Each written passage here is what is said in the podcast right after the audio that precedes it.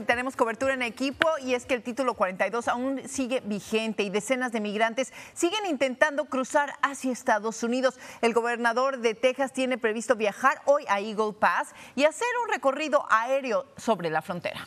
Tenemos cobertura de equipo con Raúl Torres, quien se encuentra del lado mexicano, específicamente en la ciudad de Piedras Negras, Coahuila, y también nuestro compañero Nacho Lozano, quien se encuentra en Hidalgo, Texas. Comenzamos contigo, Nacho. Muy buenos días para ti. Eh, en estos instantes estamos viendo, en estos instantes estamos viendo cómo en esta parte de, eh, de la estación de McAllen, un grupo de Nueve migrantes están corriendo a largo del muro que tienen a mis espaldas. Están escuchando a un perro que es un binomio de la Border Patrol. Esto está ocurriendo literal en el momento en que ustedes me están saludando. Vimos un grupo de ocho o nueve personas corriendo. Eh, los gritos de algunos integrantes de la Border Patrol y comienzan a correr tras él. Se sabe que lo que se hace en estos momentos es que eh, pasan este dato a las siguientes estaciones y en este momento estamos escuchando algunas, algunas patrullas que se están acercando precisamente a este grupo de migrantes. Hay motocicletas 4x4. Esto está pasando en el valle, en el valle del Río Grande, aquí en Hidalgo, Texas.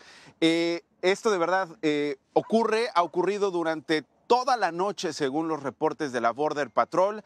Los migrantes no saben de título 42, los migrantes no saben si se levanta, si se mantienen. Ellos simple y sencillamente siguen intentando. Estas son imágenes, por cierto, que eh, Damián Bomatí, nuestro colega de Noticias Telemundo, eh, captó tal cual como pasó ahorita, captó en la madrugada nada más que en Roma. Esto en Roma, Texas, es un grupo de migrantes que ha sido eh, capturado eh, durante la madrugada y después fueron deportados a eh, México, a Reynosa, en Tamaulipas. Decía Damián Bomatí esta madrugada que el grupo más grande que la atestiguó e, era de 70 personas, tal cual como pasó en estos instantes. Bueno, esto sigue ocurriendo y esto va a seguir ocurriendo en las próximas horas, en los próximos días. Así nos lo han dicho a quienes hemos entrevistado durante este fin de semana y quienes hicimos, por supuesto, ayer eh, en, una, en, una, en una conversación.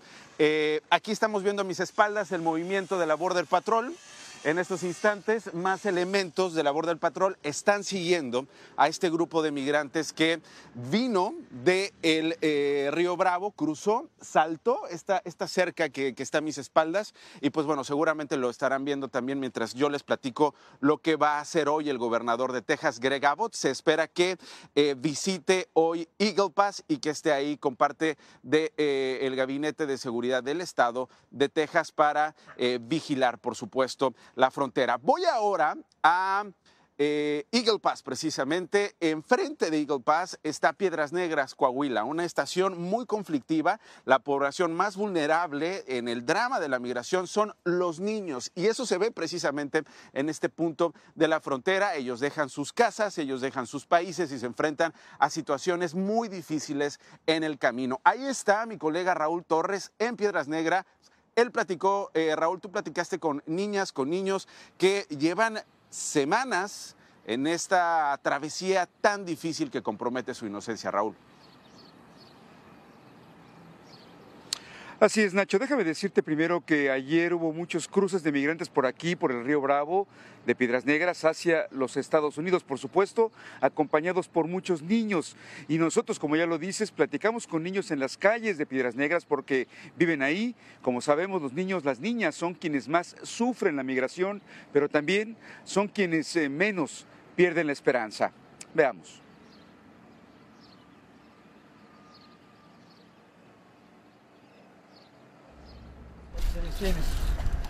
Por techo solo tienen el cielo, por cobija el sol. Viven en la calle y para los niños a veces el único alimento es el que les regalan. Un hombre les dio sándwiches, agua y también dulces para los niños. Para este pequeño fue un banquete. Dice que hace unos días casi se ahoga cuando él y su padre cruzaron el río. Mi papá me atrapó porque ya me llevaba el agua y me trae muchas espinas y me caí muchas veces, me raspé y todo. Su papá nos permitió entrevistarlo, pero bajo anonimato.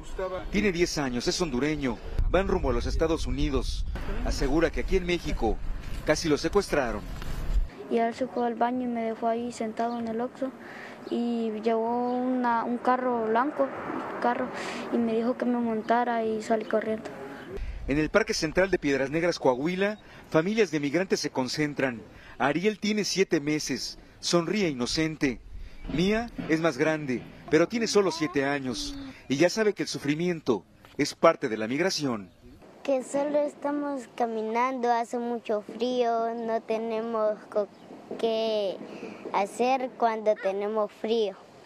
Para Cindy, madre de Mía, el sufrimiento de su hija le duele más que nada en el mundo.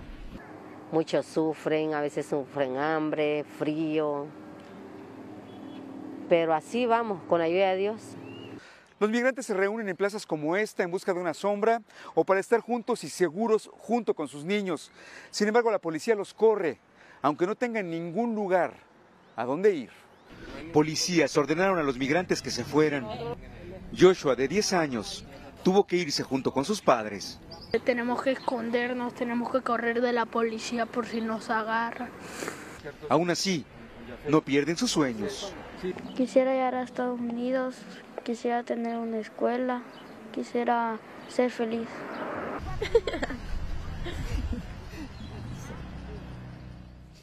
Y por supuesto, a pesar del título 42, a pesar de que hay mucha vigilancia de aquel lado de la frontera, pero también aquí por autoridades mexicanas, se sabe que seguirán llegando muchos migrantes y con ellos, por supuesto, muchos niños y muchas niñas. Nacho.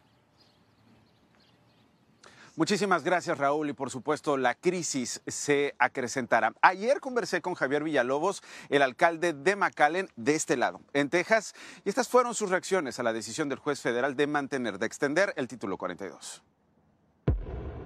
En realidad para nosotros fue, fue un relief, fue algo que en realidad queríamos.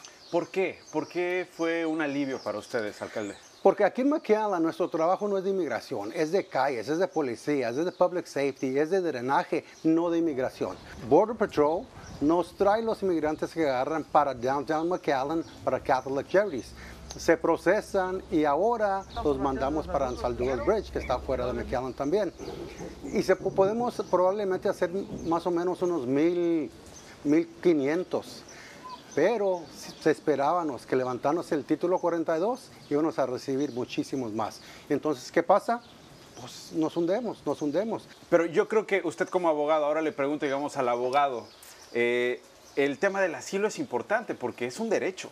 Cambien las leyes, háganlo para que en realidad sea algo uh, no difícil, algo que se pueda hacer legalmente. Si estás, si debes de tener asylum, pues que lo tengas. Entonces usted me está diciendo, hagan una reforma migratoria. Eso es muy importante. ¿Y es por lo qué le... el Partido Republicano no ha querido?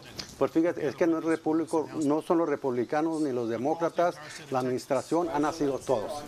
Cuando tenían el poder los republicanos, no lo hicieron. Cuando tenían el poder los demócratas, no lo hicieron. Es que en realidad mi posición es que pienso que lo usan para política, para levantar fondos, en vez de tratar de arreglar. Ahora, hemos visto a muchos líderes políticos hablar mal de los migrantes, prejuzgarlos, etiquetarlos de manera errónea, llamándolos delincuentes. Hubo un presidente, Donald Trump, que así los llamó. ¿Ayuda el discurso de odio? Claro que no. Eso, eso no tiene parte, no debe tener parte en inmigración. Tiene mucha parte en la política, pero es para dividir. Yo siempre he dicho, los temas importantes para mí son económicos, son tener comida en la mesa, tener trabajo, pero esa cosa de las cosas sociales, de inmigración, de, aborto, de, gun rights, esos son temas que dividen gente y lo usan para dividir gente y pienso que nunca lo van a querer componer porque así dividen gente, así levantan recursos para la política. ¿Habrá un momento en el que este país tenga una clase política que no divida y que encuentre más grises en lugar de escoger entre blanco o negro? Pues ese es el país que teníamos hace unos años, pero eso se ha acabado. Ahorita el tema o los políticos se van a, mucho a la derecha, mucho a la izquierda y son los que están ganando. Después en noviembre, ahí está la elección. So va a ganar y va a ir a Washington uno que está muy para la derecha o muy para la izquierda. Y luego la, gente más común, como de, que piensan más del medio, se quedan afuera. Prueba de esta división de la que habla el alcalde es la opinión que los ciudadanos tienen precisamente sobre el título 42. Según una encuesta de la Universidad de Harvard y Político, 55% de los estadounidenses estaría a favor de que se mantenga el título 42, tal como está ocurriendo, y 45% que se levante prácticamente la mitad. Más adelante, Héctor Silva, el pastor a cargo del albergue Senda de Vida del otro lado de la frontera, en esta zona metropolitana, pero del lado mexicano, en Reynosa, Tamaulipas, con el drama de recibir a quienes son deportados, a quienes son detenidos y regresados a México. Por lo pronto regreso contigo, Rebeca, regreso con ustedes, Martín.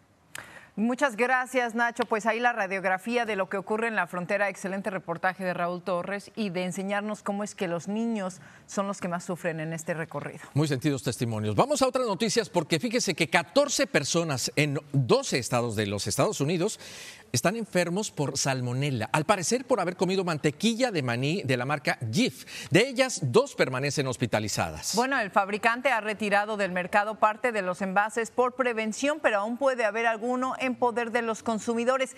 ¿Qué pueden verificar si son potencialmente dañinos mirando el frasco donde dice la fecha de consumo en la etiqueta? Justo debajo, vea usted, hay una serie de números que corresponden a los códigos del lote que son 127 44 25 y 214 04 25 y también puede ir en línea y usted puede verificar si el bote que tiene pues es de este lote. Importante porque a veces estos botes caducan hasta dos años después de la fecha.